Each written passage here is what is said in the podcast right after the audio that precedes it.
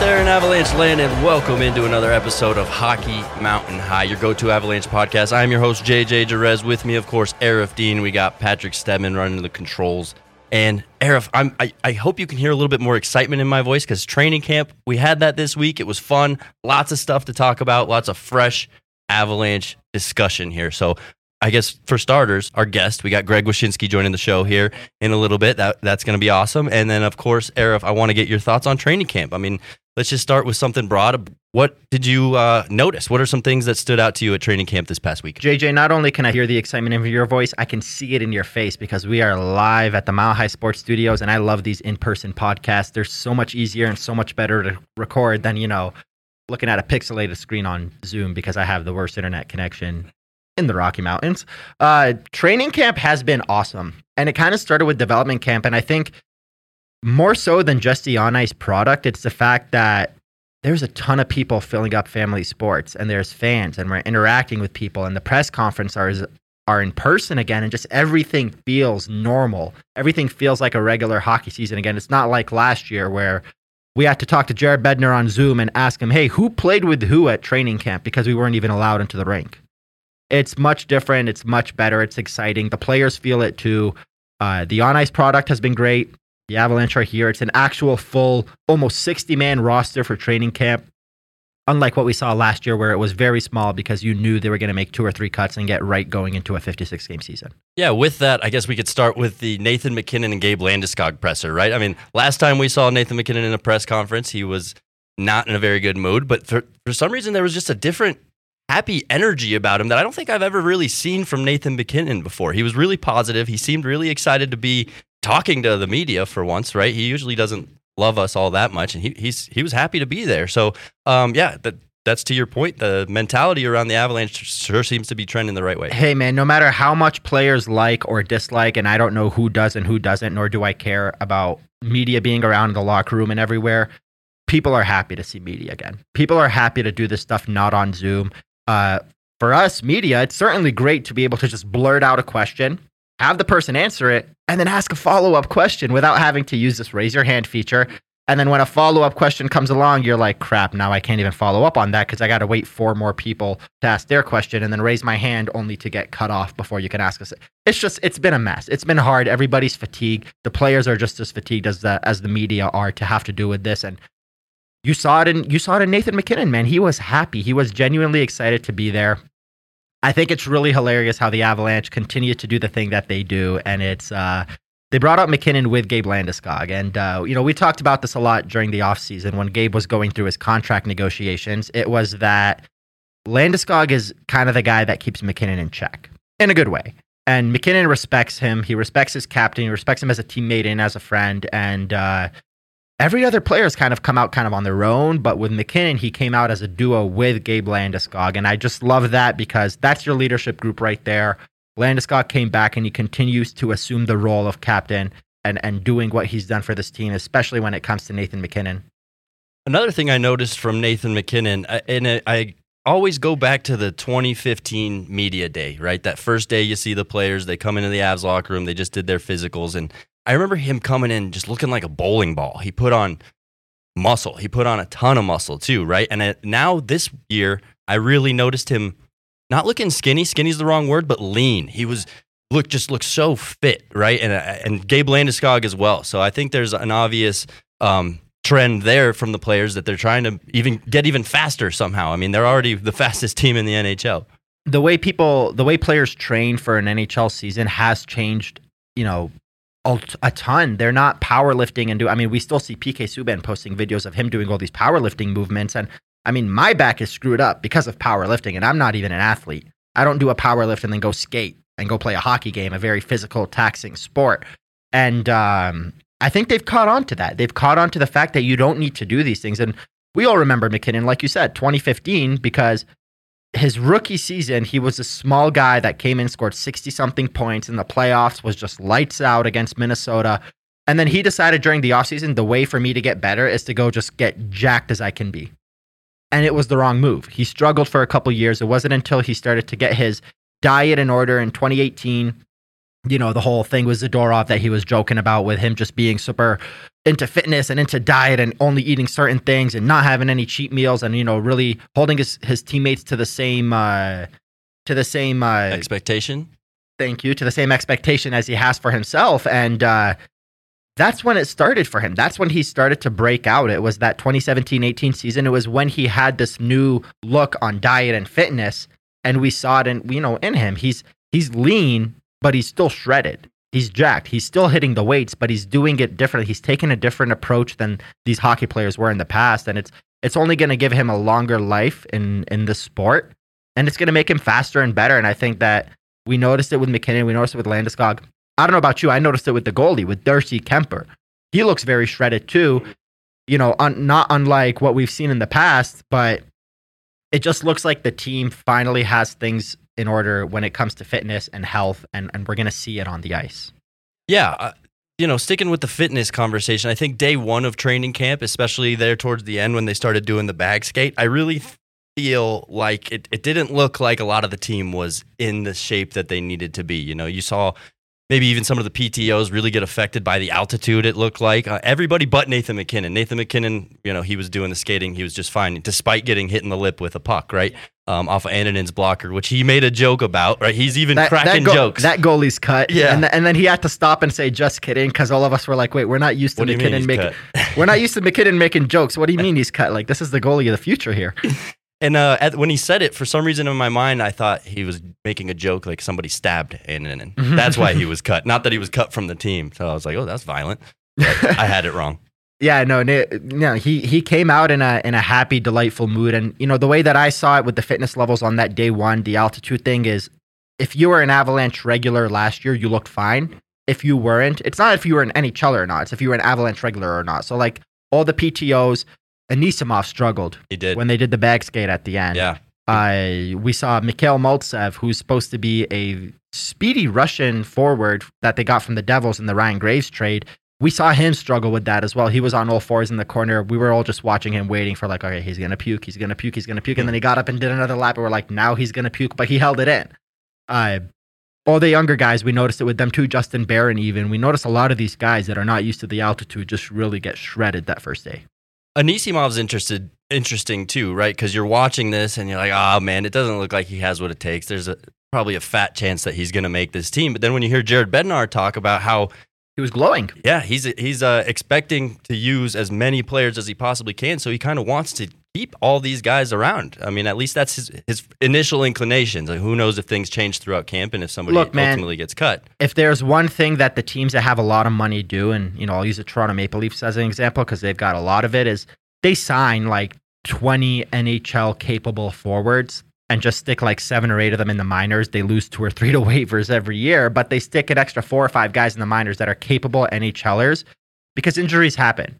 And we've talked about it on the defense. The Avalanche were trotting, we're, we're, we're trotting out Kyle Burroughs and Keaton Middleton last year. But at forward as well, Liam O'Brien and these kind of guys, like you don't want to have to get to that point. Mm. You want to have veterans and capable NHLers to play, like Artem Anisimov at forward and like Jack Johnson on defense.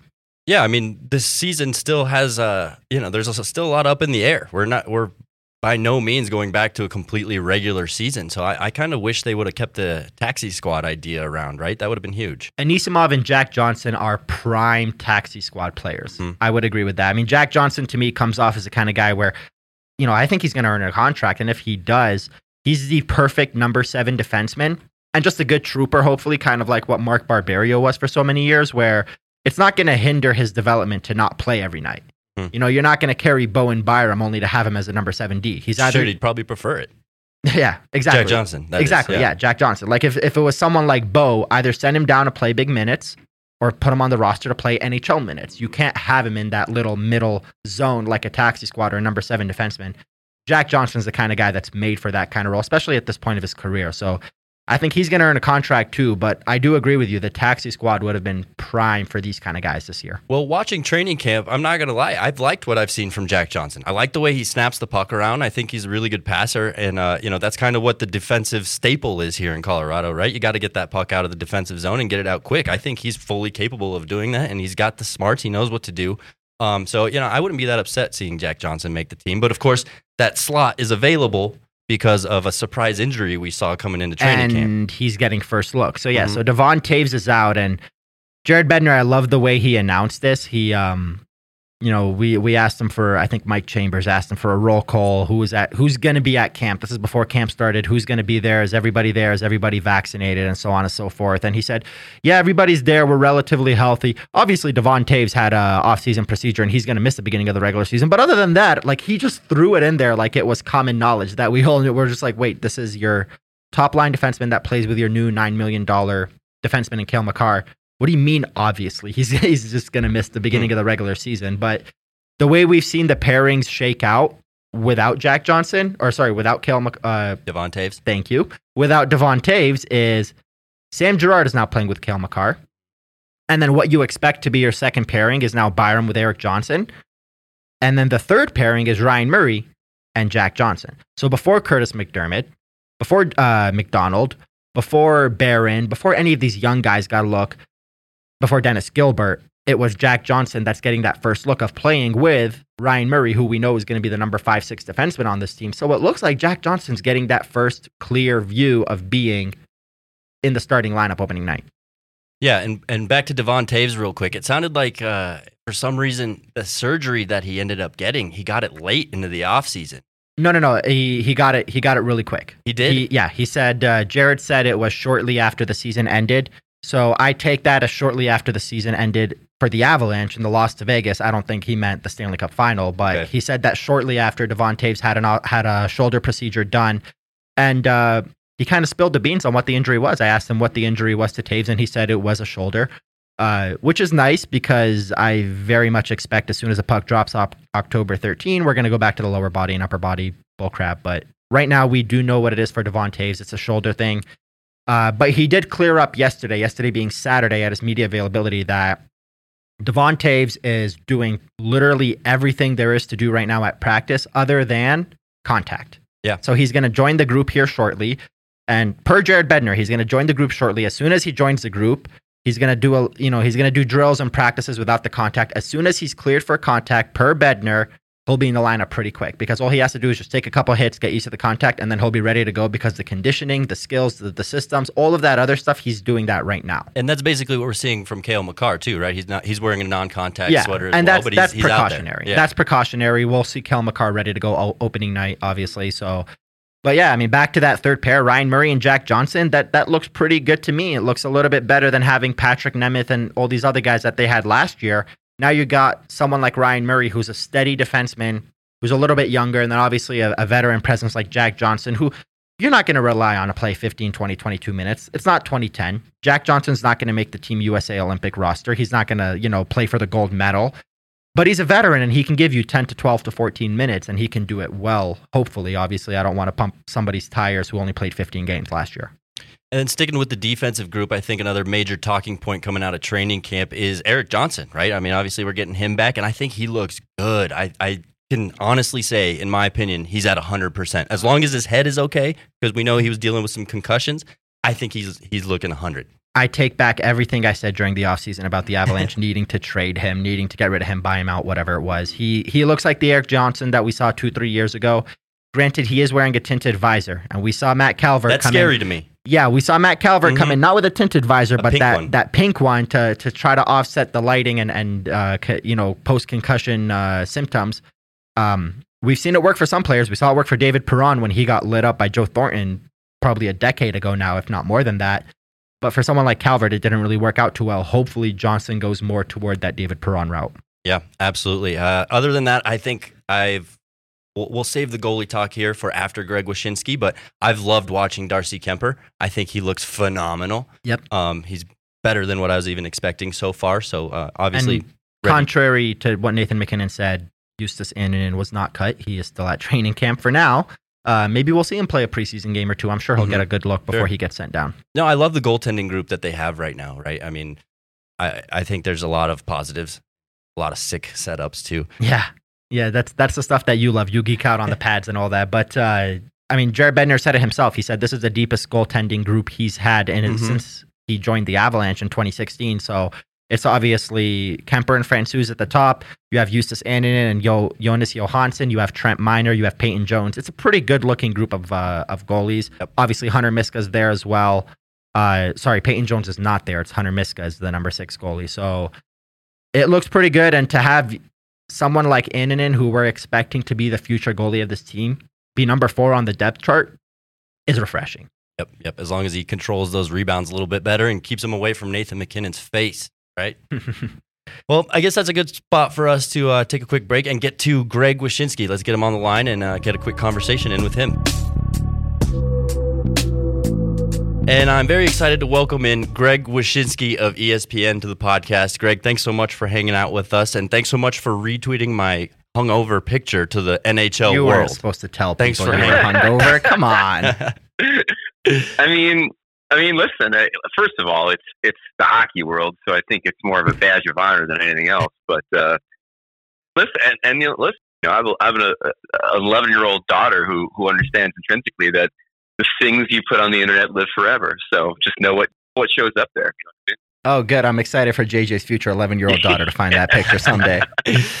Greg, I really want to start with uh, you know the whole ESPN taking over the uh, NHL and obviously TNT as well. But I'm just really excited for what ESPN has done so far uh, and what they're going to do here uh, this upcoming season. I guess my real question for you it, it, just seems like it has your fingerprints all over it. Everything ESPN's doing in regards to uh, hockey coverage how much say and how much pool are you having uh, within the uh, the organization there? Well, it's very it's very kind of you to say, but uh, you know, listen, I, I I put in my input when when I can, and uh, and it's an honor to be asked for it sometimes, especially when it came to um, you know just trying to give some feedback on some hiring ideas that we had for on air talent and and sort of acting uh, on a, on a on a ground floor level. You know, a, a, guy who interacts with fans all day and has always written for fans to just kind of give you know the people that have uh, maybe been uh, you know knee deep in other sports for the last several years an idea of, of where hockey fans are. So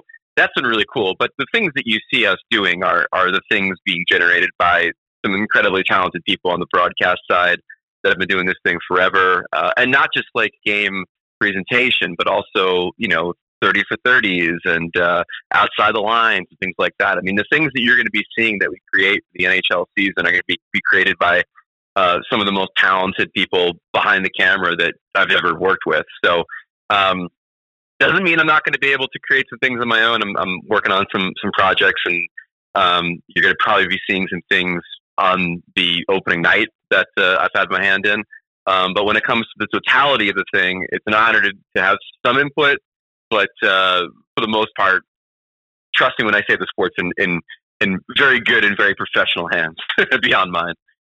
Awesome. And you know, Greg, the, the one thing is, and I think what we're trying to get at here is as soon as you made that switch from Yahoo Sports to ESPN, that leap of faith, it kind of felt like this was always going to happen. NHL was always going to come back on ESPN because it felt like they were they were investing in somebody like you, who, like you said, you know, you you write for the fans and you actually interact a lot with with hockey fans. And one of the first things that we noticed happen after you went over to ESPN, I think it was 2018, maybe it was 2019, I don't remember, but ESPN showed the TSN uh, trade deadline coverage on their website. And I think you had a pull in that. Was that something that you brought up as an idea? Because that was kind of the start of really bringing hockey back to ESPN, in my opinion. Oh, it was it was huge, and and um, you know the, that coverage is so good, and and the fact that we have a relationship with TSN, I think you know allowed that to happen. Um, definitely something that we lobbied for, and luckily it was something that they had the bandwidth to do. But you know, me coming over there when I when I got hired, like the cool thing that I that they wanted um, that I think is very much in keeping with their approach to the sport is they wanted somebody who could like speak to the smarts, but also kind of invite more people to the party. You know what I mean? And, and when I was at Yahoo at Puck Daddy, that was always kind of our our aim was we wanted to provide coverage that people who love hockey and live and breathe it every day are going to come to the site and and you know find things that they they didn't know and find things that they find interesting and find things they want to participate in but also you know kind of write about the sport and and analyze the sport in ways where if you have a tangential knowledge of hockey or if you're just getting into it you're not going to feel repelled by the writing. And and I think that's you know, hockey can feel very alien to people. I mean, every other sport that you see is not played on skates, you know, and uh, and doesn't have uh, you know a large Canadian influence and a large international influence. So it could be it could feel something that's not really um, you know part of the culture that American sports fans have grown up in. So when I came over, that was one thing that we talked about a lot was not simply just like writing for the hockey fans that are already there, certainly not just writing for your sources, um, but writing in a way that captures the excitement of the game and captures the storylines of the game. And I think the one word you hear over and over again in, in my participation behind the scenes when it comes to us getting the rights back is, is storytelling. And I, and I think that if you can crack that, that code with the NHL, because it's not always easy to really re- make it relatable for people, then I think you're just going to wind up making it exponentially more popular than it already is. So if you're looking for a sort of a connective tissue to me coming there and, and what we're doing now, I think that might be it. We watched the Kevin Adams press conference the other day, the Jack Eichel situation. You know, I'm not here to break down the Buffalo Eichel situation. You guys are doing a fantastic job there, and everybody else has been. We're an Avalanche podcast in the end, but this is kind of the thought that I had watching that. Seeing what's been going on with Bu- Buffalo and Eichel the past few months, it looks pretty embarrassing from the outside. And uh, whether that's the case or not, whether that's an opinion or not, it just that's kind of the way it comes off. And my question is from the inside, it doesn't probably look as bad because in 2017, when the Avalanche were having their season that they were having, and the Matt Duchene and Joe Sakic situation, and the fact that they couldn't trade Iginla to anybody, so they gave him to LA for free, and he still missed the playoffs. Like everything that was happening to the Avalanche looked pretty bad. But I think from the inside, we just didn't realize just how bad it looked. Looking at this Buffalo situation now, is that what the Avalanche looked like in 2017? Because if they if that's what it was, then holy crap, they've really made a turnaround here. No, no, I don't think I don't think they're comparable because I think this Buffalo situation has stretched on since Pegula has bought the team. You know, they made the playoffs the first year that they had the ownership, but then they haven't made it since. And in the meantime, you know, they've they've this is now like their third rebuild in the last decade. Um, Yeah. eh, you know, where one didn't even get completed before they started another, and and so I, I think the Eichel situation just kind of feels like the latest uh, domino to fall in a long line of disasters for this franchise. I mean, the Ryan O'Reilly trade and, and firing of coaches and the switching up of GMs and and all of it. I mean, it's it's just been a constant, you know, descent into the abyss for this franchise. So from that aspect of it, I don't think it really is kind of like huge embarrassment. Just feel kind of feels like the ongoing, you know, uh, disaster that's been this team under this ownership group. Now, um, as far as like the Eichel situation, I, I think the real the real pain for the franchise is that you don't often end up with a guy like this in the draft. Um, you know, a, a center of this ability that you can build around, and and there were luckily two of them in that draft. They obviously whiffed on McDavid, but they wound up with Eichel, and that's still a hell of a player. I think for them, the issue is you know, when you have a veteran player like Ryan O'Reilly, for example, and you have to trade him because he's miserable and, and you know, he's clearly kind of indicated that he's, he's done with the team. Still a young guy, but more of a veteran player, trying to get a return you can get for him. Hopefully it makes an impact. They whiffed on it. I think it set the franchise back. But with Eichel, like, you can't miss. Like, Yeah. if you deal this guy, you cannot miss because um, you're going to basically hit the reset button and have to try to find your next cycle if that's the case. And whatever you bring back is going to be the thing that propels you into the next phase of your franchise. So I'm sure it's extraordinarily meticulous because their asking price is astronomically high. But I also think contextually that it's a different situation than I've ever seen as a hockey fan. The fact that you have a franchise player may or may not still be a franchise player based on an injury, may or may not get the kind of surgery that other teams would probably prefer him to get because he wants to get something different that other teams aren't really down with. So it's a very complicated situation both behind the scenes and within the context of, of the player's health going forward. Greg, get the NHL's getting back to an 82 game season here. Um, obviously, we're not out of the COVID woods yet, but with the NHL's vaccination percentage, you know, I think that's pretty promising. Uh, my question to you is: uh, Do you anticipate a, another run of the mill season here, or are we going to see some maybe unprecedented injuries, uh, just uh, delays, Game- hiccups? game rescheduling. Right, exactly. How, how do you anticipate this season? I guess running through. Well, game rescheduling is the real X factor that I don't think any of us really know yet. You know, obviously they built in a lot of room into the schedule last year. They they played games kind of you know in, in the same geographic area. It was all very controlled. I feel like this season they're feeling a, a little bit better about life because of of all the players being vaccinated. Um, and because of the protocols that they've now had in place for a, a half a season, they can kind of carry that over into this season. So I, think they are anticipating a, a season that, that can go off without as many hiccups as we had last year. But but you know, you never know if you get a breakout um, breakthrough infection on a player or whatever, you know, what could happen. But I think they're they're going into the season thinking that they're not going to have the scheduling chaos they had last time. The vaccination issue is very interesting. I mean, we obviously have heard of a few players now um, that have made the decision not to get vaccinated, um, but we've also heard from a few players that have gotten vaccinated even though they didn't want to. And um, you know, I was talking to a player the other day about this concept of we always look at hockey culture as being a very negative thing. You know, like you don't say anything interesting. The logo on the front, not the name on the back, and you know, con- conforming, and and and it can be a very negative thing. I, I think it can make hockey very insular and can make people that don't um, aren't from a certain area or don't look a certain way feel very unwelcomed in the sport. But I think there's a flip side of that, which is that if you, everybody on your team is getting vaccinated, or the majority of your team is getting vaccinated, especially in the leadership group, and you know that it is for the betterment of your team if you do get vaccinated, and you know that there's a finan- there could be financial repercussions for you if you don't get vaccinated. This is all under the, the, the umbrella of hockey culture, and I think it's the reason why the NHL has had such an incredibly high vaccination rate versus other sports is because of, of these factors that, yes, typically very negative. Not a huge fan of the hockey culture trope, but in this case, I think it's put a certain amount of pressure on these guys to maybe get over themselves and, and get the vaccine, and, and, and they might not have done so otherwise. Yeah. So, uh, Greg, let's let's do a little shift over to the Colorado Avalanche here. I've been listening to your podcast since Marek versus Wyshynski, and you know, you guys obviously did that long, long time ago. So, my question for you is, why do you hate the Colorado Avalanche, and why is it? Because you're probably wearing your Marty Brodeur jersey right now. I'm just kidding, but you know that's kind of the that's kind of the way it came off for so many years. Anytime you had any opinion on the Avalanche, you just got reamed on Twitter, man. The Puck Daddy comments, Avs fans came after you.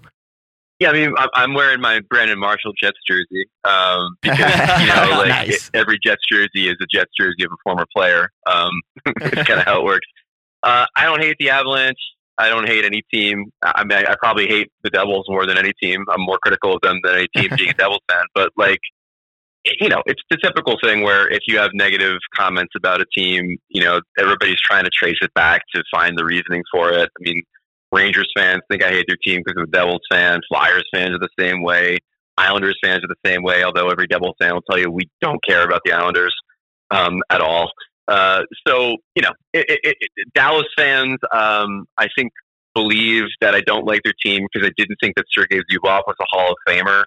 So there's oh, always yeah. a reason why people think I don't like the team, but I like the Avalanche. I think I think they're uh, they're the, they're a team that I want to see succeed because I think that they've built a team in a really meticulous and uh, and striking way. I mean, they've, they've obviously done some really smart things via the draft.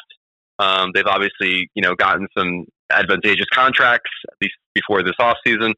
And um, and I think they've done some really smart things building their franchise through um, with, with, kind of through an analytic prism, you know, which I, I, respect every team that does that. So I got nothing but love for the Avalanche, uh, and in particular, I have nothing but love for Nathan MacKinnon, and, and, and hope that they can finally break through because uh, I'm, afraid he might hurt somebody if they don't. Um, being and it's going to be one of us in the media. Yeah, or, or, or, maybe I don't know, just go on a spree of uh, of vandalism or something through the streets of Denver. I don't know how he'll react if things don't go right this time. I mean, I've never seen anybody want to win more than that kid. Um, so yeah, I don't I don't hate the Avalanche. I mean, it's you know, it's few and far between are the franchises, of course, that I really hate. Um, most of them are based in New England. I'll tell you that. you know, like like always, like they have for the past seven, eight, nine years, the Avalanche waltzed out Nathan MacKinnon to the first media availability in person, side by side with Gabe Landeskog, so Gabe can keep him in check like he has for the last eight or nine years. But uh, speaking of those uh, advantageous contracts, you said until this summer. Is that referring to Makar, Landeskog, both? Which ones do you think are not the best deals? It, it, Landeskog. I Yeah, mean, okay. I, I I think we can all agree that, that he's got incredible value to that franchise. There's no question that they're a better team with him there. Um, but I mean, he's 28, eight year deal. Um, you know, it's one of those deals that I think, look, the Makar contract had to be signed. I mean, Mc- Yeah. Is incredible, and, and I think that that contract will look good in perpetuity. Um, that I haven't I haven't met and talk to anybody in this league outside of the people who had to react to that contract in signing their own players that didn't like that contract. I mean, it, it, it's it's he's Makar. I think in Landeskog's case, that is the kind of deal that is that you sign with a dude in the hopes that you win a cup in the next you know four years, and then you know his I think his trade protection changes after that, and then Mhm. maybe you kind of make a different you, you you know find a different decision. You know if things are in a different place for him as a player or you as a team. But it's it, it felt like one of those deals that you strike with a player that you love that you know you have to probably go that long to keep him because of how many teams would be after him in, in free agency. Um, but it's not necessarily one that I I love because of the term. Yeah, I mean, uh, it's going to go one or two ways. It's either going to look like Vlasic and Burns and all those guys in San Jose who signed long term deals and never won, or it's going to look like Brent Seabrook, where, you know, I mean, obviously he's not with Chicago anymore, but hey, he's overpaid, but he got you three cups, so it works out either way. Greg, I guess what's the national perception of this team right now? I, I guess locally we're a little bit worried that you know, Brandon Saad, Joonas Donskoi left, and they're kind of just relying on organizational depth to fill those holes. Um, I, I like the addition of Darcy Kuemper, but uh, odds makers still think Avalanche are the favorites nationally. Is is the team still kind of viewed as the team to beat out here in the West right now? Yeah, without question. I think I think once again it's going to be a Kong versus Godzilla thing with the Avalanche and the Vegas Golden Knights. Um, you know, with with the, with the caveat that um, as much as I think Robin Lehner will be able to carry the load there, there's no question the Knights don't have the same goaltending that they had in previous seasons with with Fleury now with with the Blackhawks. Um, I you know. I, I, I feel you on the depth a little bit. Um, I, I think some of the losses they took, a player like Donskoi, for for example, um, hurts the depth a bit. Um, I think they lost a little bit of character too down the lineup, um, but that's something that you can probably find at the trade deadline. Um, is bring in you know a veteran maybe with some you know definitely with some playoff experience, maybe even with even with some cup experience, that can help fill out the lineup. That's something you can find within the context of the season. Love them on the back end. Um, Kuemper is an interesting one. I was talking to a goalie the other day about Kuemper and the idea that um, you know, what is he going to bring to this team without Grubauer? And you know, the only the only I, I like Kuemper a lot. The only caveat I'd say is that the last season um, wasn't up to his standards. Uh, there has been, I think, a little bit of living off his reputation. Um, and there is certainly a change in dynamics for him going from a place that has absolutely zero expectation in any way, be it the standings, be it the fans, be it the media, to a place where you are now the, the, the focal point of trying to win a Stanley Cup.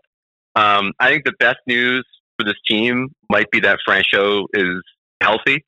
Um, I, I like him a lot, and and I think Mhm. that his being out hurt them last year more than maybe people outside of, of Denver anticipate or, or realized. So it's a, it's one. I mean, it's a cup team. It, it, it truly is, especially if the bottom six can can actualize. Um, but uh, but by no means is it like a slam dunk cup team. I just think that we all know that they're amongst maybe like the four teams coming into the season that could say they have a shot at winning the cup, and you're like, yeah, you definitely do.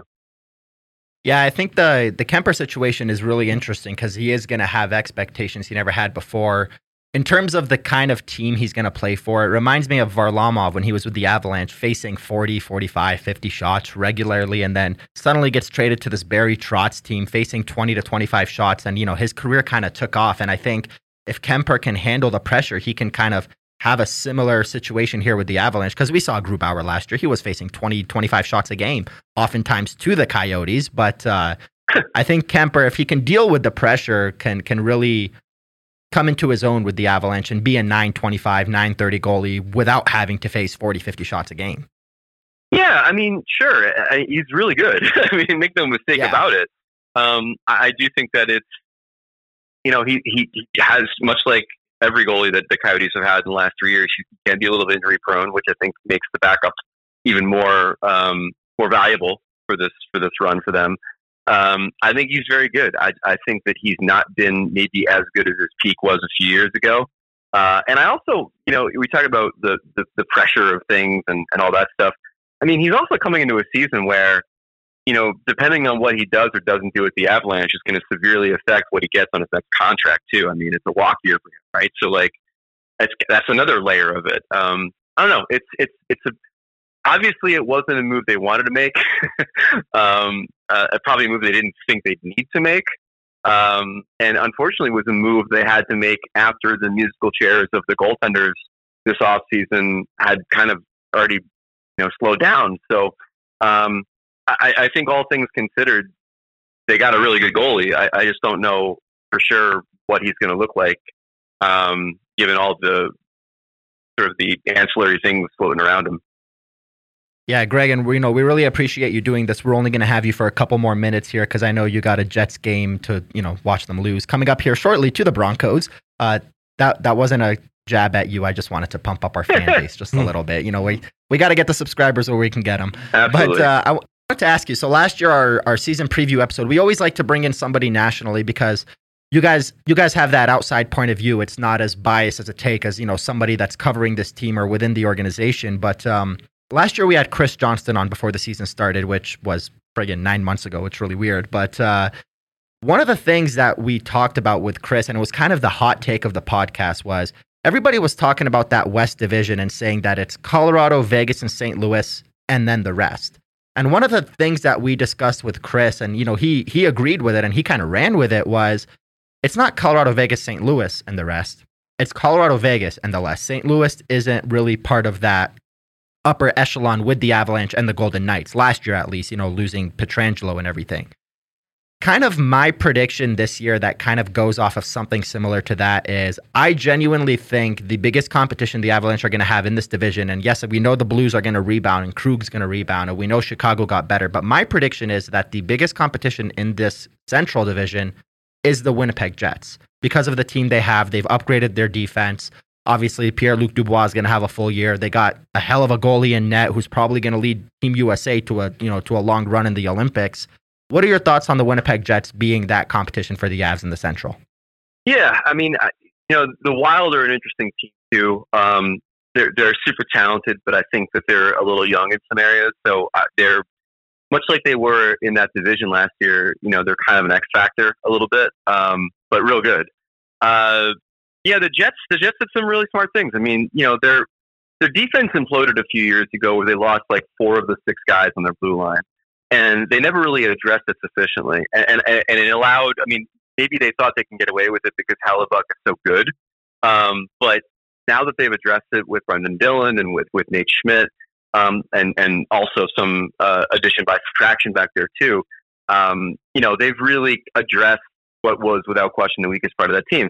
Now, then you look at the lineup. Like you said, I think I think Pierre Luc Dubois had a really rough ride last year. Um, you know, having to kind of reorder life because of what happened in Columbus and the trade and the whole thing. And and I think he'll be better this year. But the fact that they they can roll out that top line um, and and be confident year to year, knowing it's going to be that good with Scheifele and Wheeler, and then having the emergence of Nick Ehlers last year, I think his upward trajectory will only continue.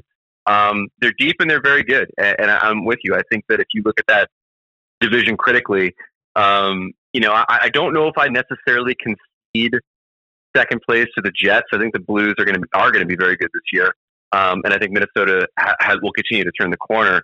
Um, but as far as like could could prevent the Avalanche from uh, from from reaching the conference final, I, I think Winnipeg is definitely in that conversation. Yeah, that's a good point. It's you ride a hot goalie and you're you're good to go. I mean, we saw that with St. Louis.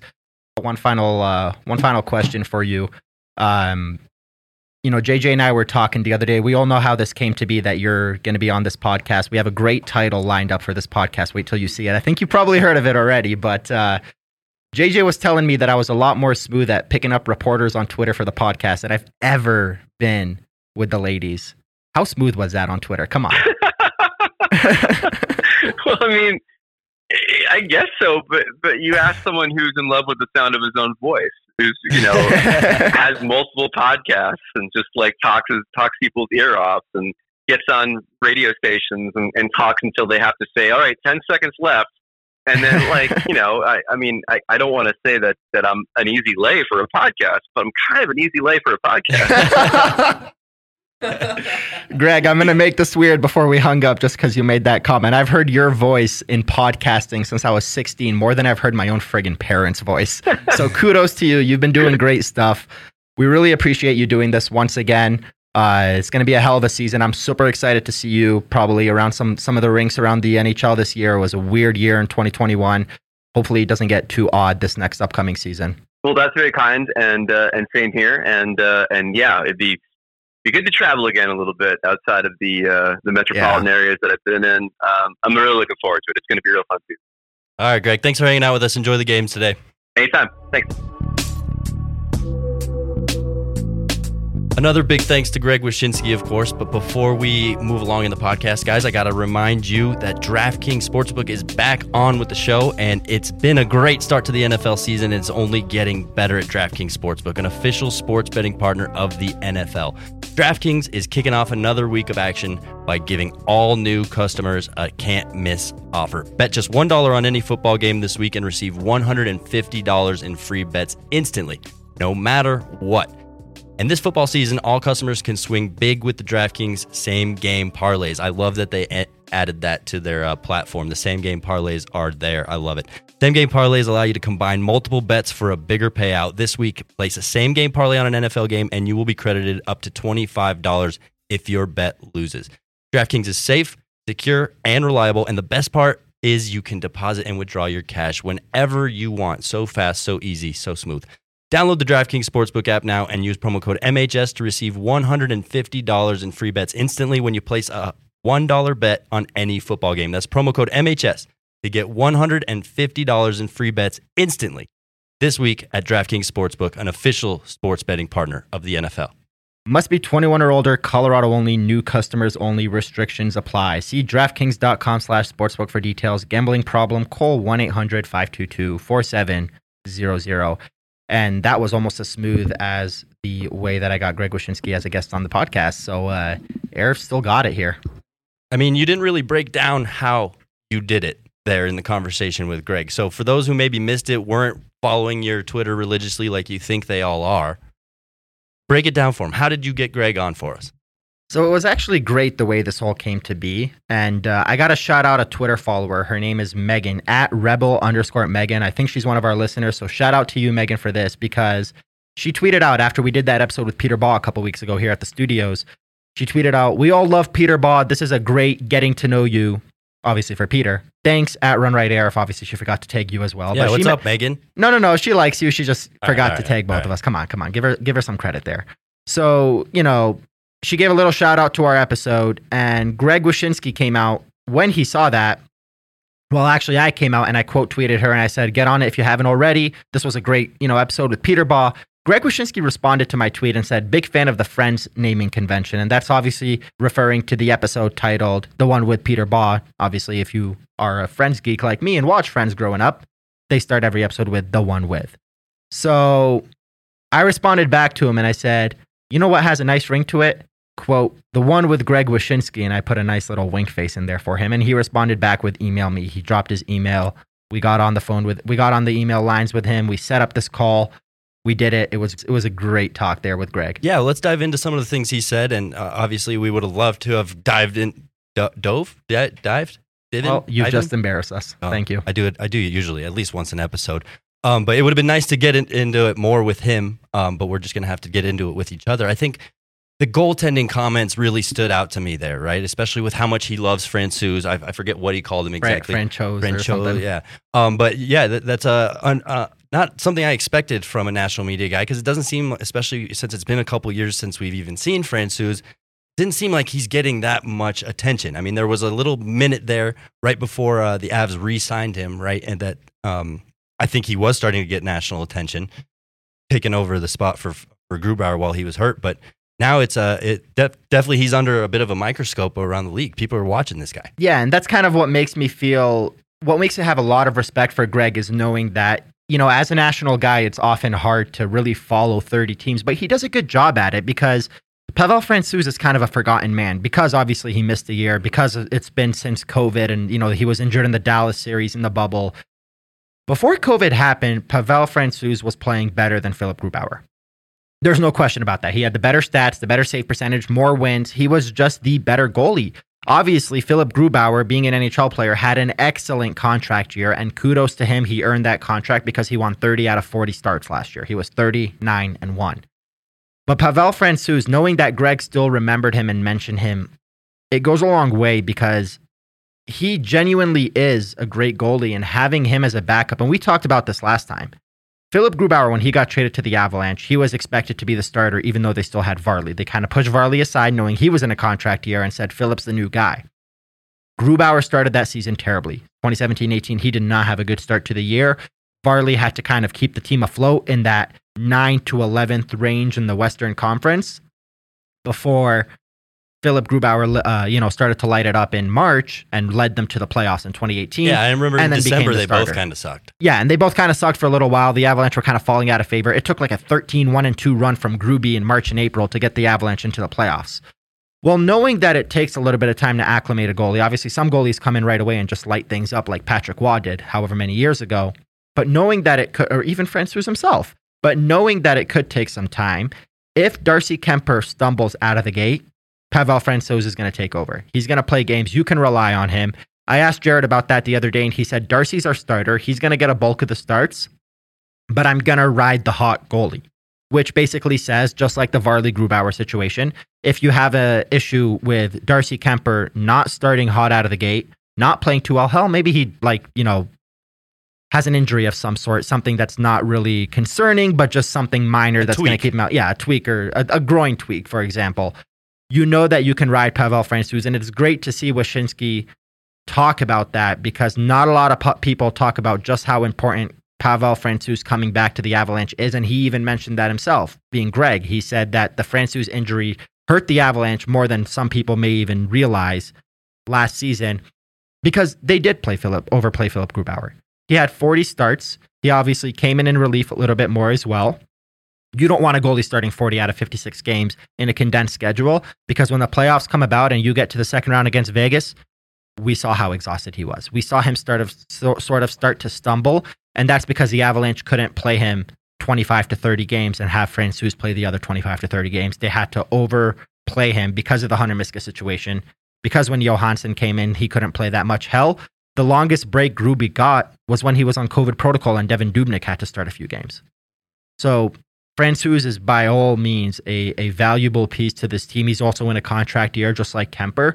And I think that's going to light a fire under both goalies. Yeah, and I, I, we heard it from Francouz himself, right? He's definitely approaching this year as a fresh start for him. He's uh, excited to be back. He's moving great. His hips are back to normal. Um, I'm just, I guess I'm still thrown off by Greg Wyshynski mentioning him because I'm still shocked at how good he is and, and how much attention he can draw to himself with his size, right? It's, in today's NHL, a big goalie, you look at Kuemper, he's huge. Dude can definitely dunk. Um, but Pa- Pavel Francouz is about my height, and, and I love to see the things he can do out there in uh, small stature. So I'm excited to see him getting going. But He's yeah, six this- foot, 179, and he catches with the opposite hand, Right. which you don't see with a lot of Mhm. NHL goalies. So everything about him is different. yeah, I'm- I like him.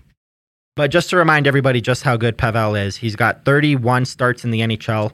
He's 21, 9, and 4. He's got a 240 goals against average, a 923 save percentage. This is a good goalie, man. He was 21, 7, and 4 in 2019 20 pre COVID. He had a 923 save percentage. People often forget how good this guy is, Mhm. and having him backing up Darcy Kuemper could be one of the better NHL tandems. Absolutely. I am 100%. I know I haven't been excited for an uh, Avalanche tandem. And uh, I guess uh, I was really pumped for Varley Pickard, but this is a better version of that. Yeah. I mean, I was pumped for Varley and Gruby, but we saw Gruby stumble out of the gate. And, mm-hmm. you know, I just had a sour feel that entire season that it just wasn't a good. And I didn't like how it kind of felt like Varley was getting pushed out. Yeah. I mean, it is what it is. fan of that. But, you know, like we talked about with Greg, I mentioned how Varley was facing a ton of shots with the Avalanche And people thought he was going to go back to Russia. Like we weren't expecting him to get the deal that he got. Lou Lamoriello gave him four years, 20 million, went to the island, playing in a Barry Trotz system, facing 20, 25, sometimes 30 shots per game, and has just been lights out. He was nearly a Vezina of Trophy finalist last year, And he's been healthy, and he's been healthy right? Which is which helps you because he's not facing a million shots a game. Yeah, and I also think it helps you get some confidence in Francouz knowing that okay, Varley got this exact same double hip surgery from the exact same doctor and hasn't re-aggravated anything since. Yeah. So with Francouz, you can be confident that he should be healthy for the uh, uh, foreseeable future. Well, you were part of that press conference when Pavel Francouz spoke with media. I wasn't there, and you you even tweeted how he's been talking to Semyon Varlamov during the Mhm. summer about how to recover from this and how to make sure that there isn't a re-aggravation of the injury. And uh, you know, using Varley as an example could gives you gives you confidence in both Kuemper and Francouz. Francouz from the injury point of view of knowing he can come back from this double hip replacement surgery and be effective and hopefully not re-aggravate anything. And for Kuemper knowing that Darcy was injury prone, just like Varley was with the Avalanche. But Darcy was also facing 40 something shots per game. On top of that, you have to take into account how many shots that missed the goal, the block shots, shot attempts, the block shots, the uh, shots that go wide of the net, because as a goalie, you are alert for every single one of those shots. You're not just alert for the shots on target, you're alert for all the shots coming at you. And that's how Varley was with the Avalanche. He was exhausted. He went to the island. He got a better defensive structure in front of him. He doesn't see as much puck.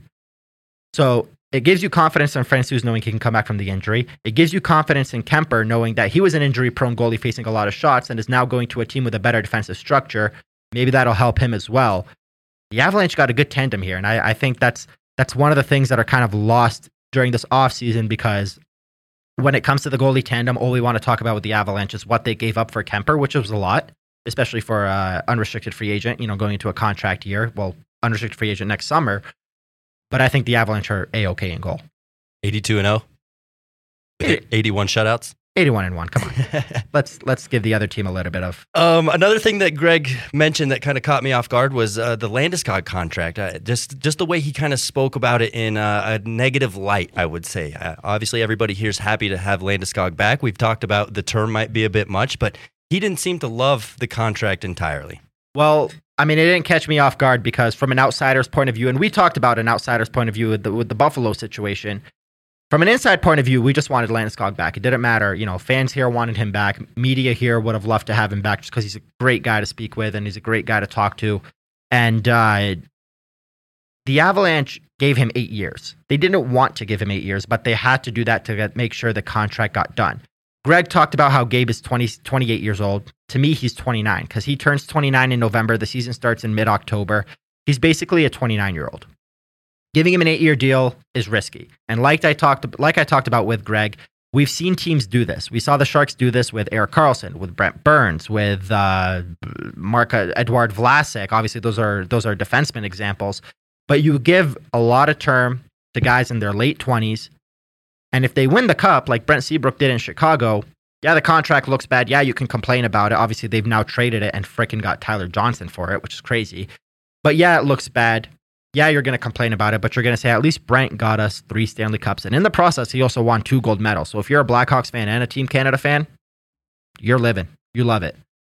But for the Sharks, you look at those contracts and you say, we gave these guys a lot of money with the expectation that they're going to win the cup. They got close once. They made the Western Conference final a couple more times. They never won, and now we're here paying for it. They suck, and they're all under contract. We can't move them. They're immovable contracts.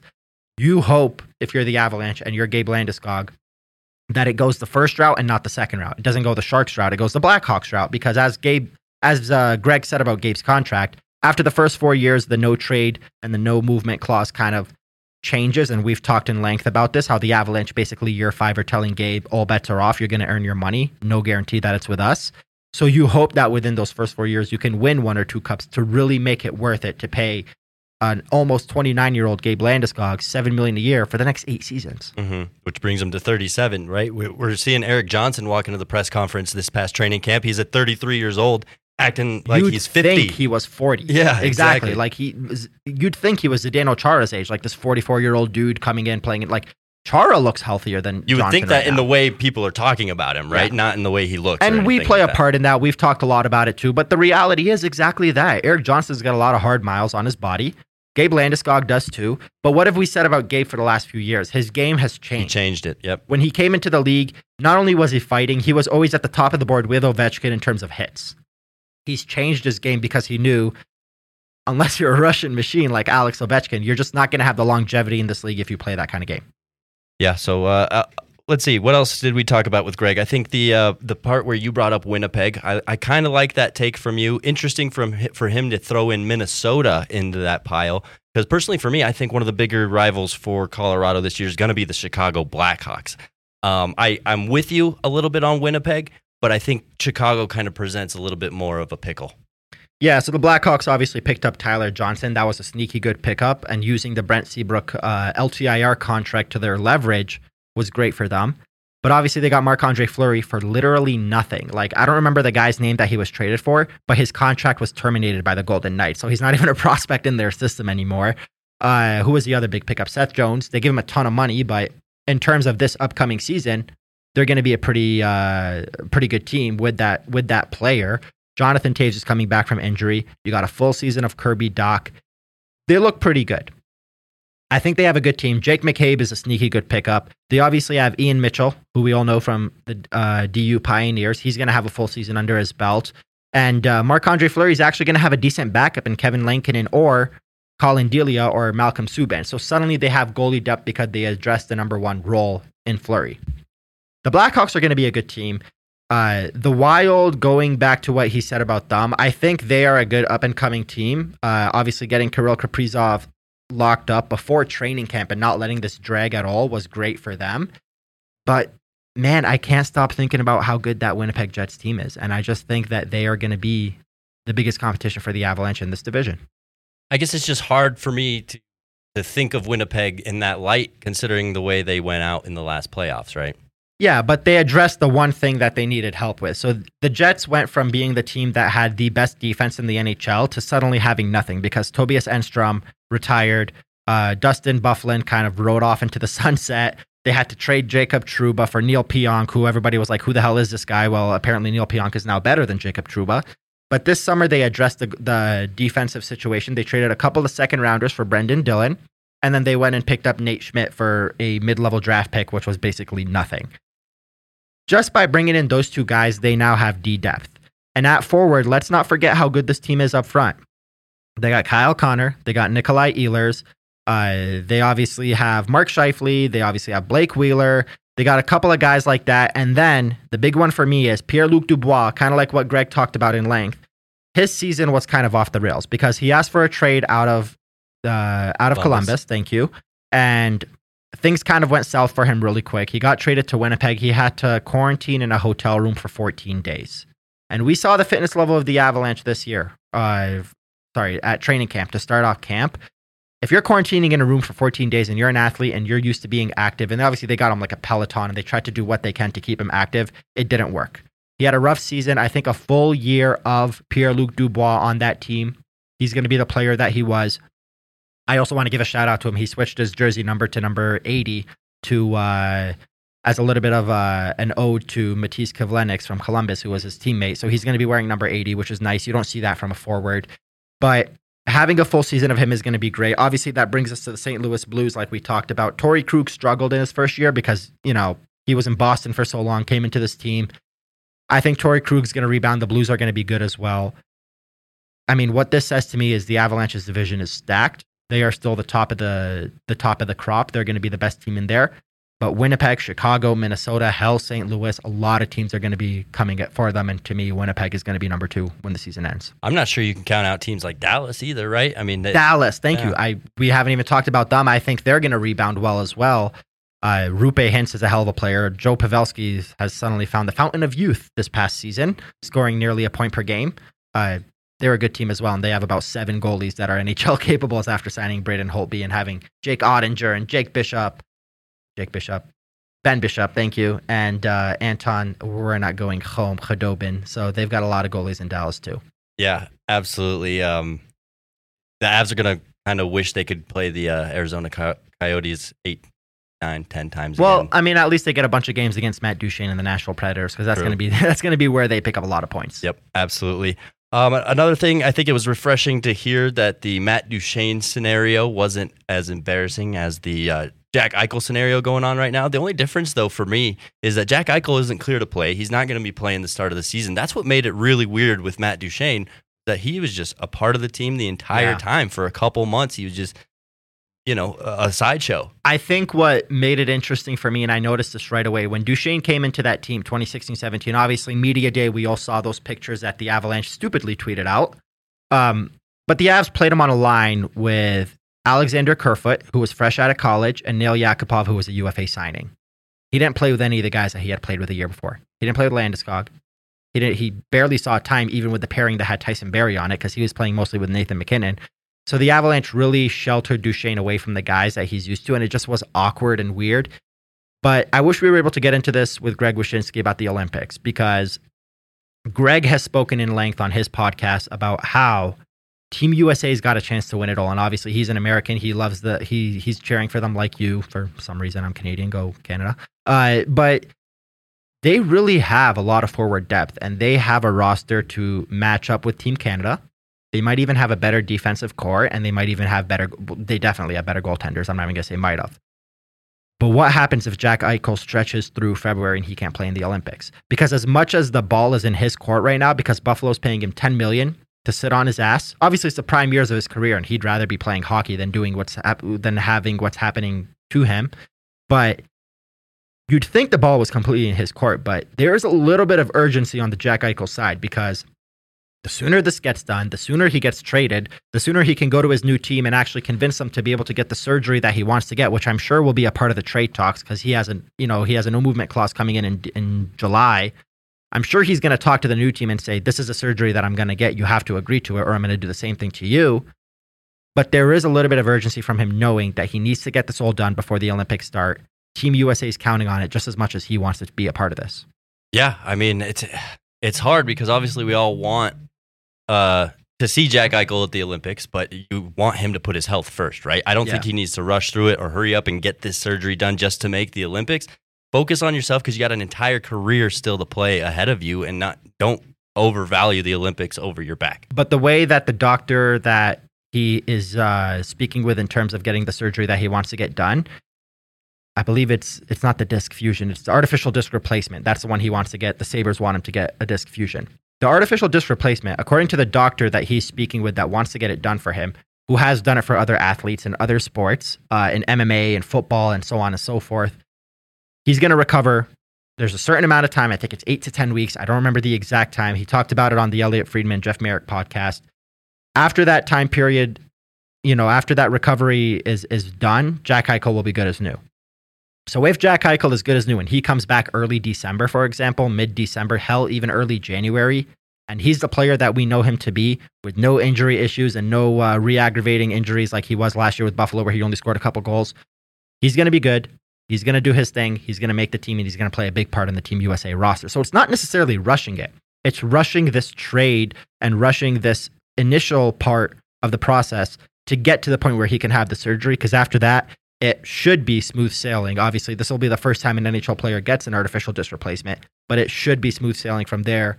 I personally want to see it because I want to see Team USA at their best going against Team Canada at their best. Those are the best games. The 2010 Olympic gold medal final is the best hockey game I've ever seen in my life. Well, and that's what's tough for Buffalo too is they can't really trade him until after this surgery, and you see him on the ice a couple times, right? Because right now he's damaged goods. Greg said that you know Buffalo's really asking a high price for him. Well, you're not going to get him. You're not going to get that high price while he's in the condition Yeah. he's in right now. So either Buffalo needs to concede to their side, which it kind of comes off as like an ego thing. The Kevyn Adams uh, presser the other day really rubbed me the wrong way because it came off as more of like an ego. Well, this is the way we're going to do it. But it's like Frank Seravalli mentioned it. He said, "Why do you care if you're just going to trade the player?" And the new team that acquires him obviously doesn't care either. Why do you care what kind of surgery he gets? Give him the surgery he wants, get him on the ice, trade him for the big, large blockbuster deal and return that you're expecting to get from him. Because otherwise, if you want to trade him now to a team who's going to put him through that recovery process, you're not going to get a good package for him. And like Greg was saying, they have to really, really kill this one because a Ryan O'Reilly trade set them back, and they cannot have that happen again. yeah, they're just going to keep taking step backwards if they don't t- make the right trade here. Um, so yeah, anything else you want to talk about with uh, that we discussed with Greg? No, that's I mean that's pretty much it. I think it's it's great to see that the national perception of the team, you know, coming from somebody who works on on the national level with ESPN, is that the Avalanche are still the cream of the crop. Even without Brandon Saad, even without Joonas Donskoi, even without Matt Calvert and Pierre Bellemare and all the guys they've lost, trading Ryan Graves, losing Philipp Grubauer, this is still a team that everybody expects to not only come out of the Central, but potentially even the Western Conference. They have to slay the dragon that is the Vegas Golden Knights. They have to slay the dragon even more so that is the second round of the Stanley Cup playoffs. But if they do, this is a team that everybody expects to go all the way. Well, yeah. Uh, I'm just looking forward to, to uh, the preseason start, right? I mean, training camp was fun, but preseason's right around the corner. Let's see some game action, not, not so many five on O's and uh, four on two drills that we see all the time, uh, odd man rushes and, and training camp. Let's see some actual hockey. Let's put these guys to work and, and actually uh, watch some games here. Yeah, so they're going to be playing at Vegas Golden Knights on Tuesday. That's how they're going to start their preseason. And then they have their first home game Thursday, I believe, against the Minnesota Wild. I'm really excited for it. Ball Arena, as far as I'm concerned, is going to have full capacity. They haven't made an official announcement yet, but as far as I'm concerned, there will be full capacity. I don't know if they're going to sell out a preseason game. Who the hell knows? But we're getting hockey back, and it's coming here in the next few days. What do you uh, What are you going to keep an eye out for uh, during the preseason games? I think I really want to zero in on that Nichushkin line Yes. and see with Kadri and Burakovsky and see how they uh, they are going to start to gel together. Bednar has talked has spoken highly of Val on that line, and uh, we spoke about it in length a few weeks ago about how we thought Val would be the guy that would get the first look, and he did, and he's been doing well at it. He's obviously played with them before, so that's going to be something that we pay attention to, not just for Val, but for Burakovsky and Kadri. Both didn't have their best seasons last year. They were both better in 2019-20 than they were in 2021 with the Avs. So it's having a bounce back for both of those who, like Kuemper and like Francouz, are both also pending unrestricted free agents. The Avalanche have a lot of contracts coming off the books this summer. Val Nichushkin's another one. So that entire line is a pending UFA line. And not to mention Kadri's out to send a message to the NHL, right? Yes, and uh, we're hopefully going to speak with him here tomorrow, being Monday. Uh, that's what the Avalanche promised us that we will be speaking with him. So I'm really excited to see because he's going to have a bit of a chip on his shoulder, more so than he did in 2019-20 when he joined the Avs after that suspension with Toronto. Now it's to prove to the Avalanche and to the NHL that he still got it. He's not the guy that obviously is going to get suspended every year. Jared Bednar spoke about it. He said that it wasn't the same dumb plays he makes in Toronto. It was a hockey play. We've talked about it in length. We don't need to get into that anymore. But watching that line is going to be a big one for me. The other one that I'm going to watch, I know this is kind of off the board, is Justin Barron. He got his tires pumped by Jared Bednar the other day. Yeah, he did. And the reason why I'm gonna I'm gonna watch him is because his development has kind of been expedited the way Bowen Byram's was when he was drafted as well. During the last training camp, and I say last training camp, not last year, because last training camp was in January, late December, early January of 2021. This was after the World Junior Championships. So Jared Bednar had the World Junior Championships on his mind when he said, Bowen Byram's going to play NHL games this year. Bowen Byram is ready for the NHL. Justin Barron, if this was January 2022, we might hear the same comments from Jared because Justin Barron will be playing for Team Canada again, like he did last year. Maybe have a great World Junior uh, Championships. Obviously, Canada lost the gold medal game to USA, but maybe Canada wins gold this year. And then maybe Jared says Justin is ready for the NHL, but we haven't gotten to the World Juniors yet. So for me, I'm excited to see what Barron could do against NHL competition, even though it's preseason games. I'm excited to see what he can do with the World Junior Championships in January and February because I think that Barron is going to be in the NHL a lot sooner than a lot of us expect, as early as next year, even because, like those other guys, Ryan Murray also signed a one year deal. He's a pending UFA. And if Jack Johnson gets a contract, you better believe it's also going to be a one year deal. So there will be spots available for a young guy like Justin Barron next season with the Avs. Yeah, I'm with it. Exactly. It's a next season. No matter how much they love him, there's no way they're going to eh, eh, start him anywhere but the AHL, right? He'll play this year after the World Juniors if the Avalanche run into injury issues.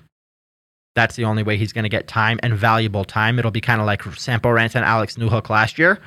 That's the only way that he'll get a good look this year. But this is where it starts. Your development starts with your first training camp, with your first look at NHL competition, and that's going to be what I wa- look for when Justin Barron and the Avalanche take the ice here for some preseason games. And he's obviously going to be sporting number 72. He took Donskoi's number. I don't know if that's his first choice, but Hmm. that's what he's wearing. Cool, cool. Yeah, we'll be back later this week to break down some of the uh, the start of the preseason. Uh, that was a fun little training camp episode. Awesome guest. So thank you, Era, for uh, pulling that one. But good Shout show, out boys. Greg for Shout obviously Greg. joining us. That was great. Can't speak enough about how much Greg Wyshynski means to the hockey world Mhm. and just listening to his podcast for well over a decade now. He's he's a hell of a dude to talk to and, and it was awesome to have him on the show. Yep. It was a bit of a pinch me moment to know that I was talking to Greg Wyshynski on my own podcast. Isn't it wild, right? You've for years. I mean, I think since 2010, I've been listening to Greg Yeah. Wyshynski. So you're always hearing him talk, but this time he's actually talking to you, which throws it's a whole. so strange. It's Yeah. so strange. I mean, that's hell. I'm gonna pump your tires a little bit. That's how I felt the first time I talked to you because I'm like, this is that guy from that Avalanche podcast that I've listened to. But obviously, I'd listened to like a few hours of you and Ryan Boulding talking. I've listened to hundreds, if not Yeah. thousands, of hours of Greg Days. Wyshynski. He, uh, dude. He started podcasting with Marek versus uh, with uh, Jeff Marek and having that MVSW podcast. They used to do five days a week. It was Monday through Friday at like noon every single day. What podcast today does five days a week? That's a radio show. That's not a podcast. yeah. And he did it every single day with Jeff Marek, and it was always good content. And it was it was when podcasting was new, and obviously now the once a week is the norm, if not twice or three times. Yeah, it's crazy to me with all these podcasts he's done. And for a while there, he was juggling three podcasts at a time. How he doesn't get burnt out. He still loves to do it and he still does it every single week. Like he said, an easy podcast. I love to hear myself Yeah. speak. So I mean, obviously not in an egotistical way. He just loves to talk hockey, and you know he's just a very easy guy to talk to, and that's why when you have somebody like Greg on the podcast, it even shuts me up. You know, That's hard to do. very hard to do. You give the reins to Greg and let him go because he's just he's he's got the words and he, you know he's got the knowledge. Right on, boys. Right on. Well, yeah, this is a good place to wrap it up and uh, get back into the week of uh, Avalanche camp and preseason. So, uh, of course, thanks for hanging out with us, Patrick. Nice work. Thanks for uh, kicking it with us and, and running the ones and twos. Of course, don't forget about DraftKings, America's top-rated sportsbook app. At least they were last season. I don't know if they're still, but they're definitely my favorite sportsbook app. I use DraftKings exclusively because I just I love how easy their system is. So, if you haven't checked out DraftKings yet, you are way behind the ball. But again, thanks for hanging out with us. Thanks again to Greg. And uh, if you made it this far in the podcast, bless your heart. Hockey's for everyone. And we out you.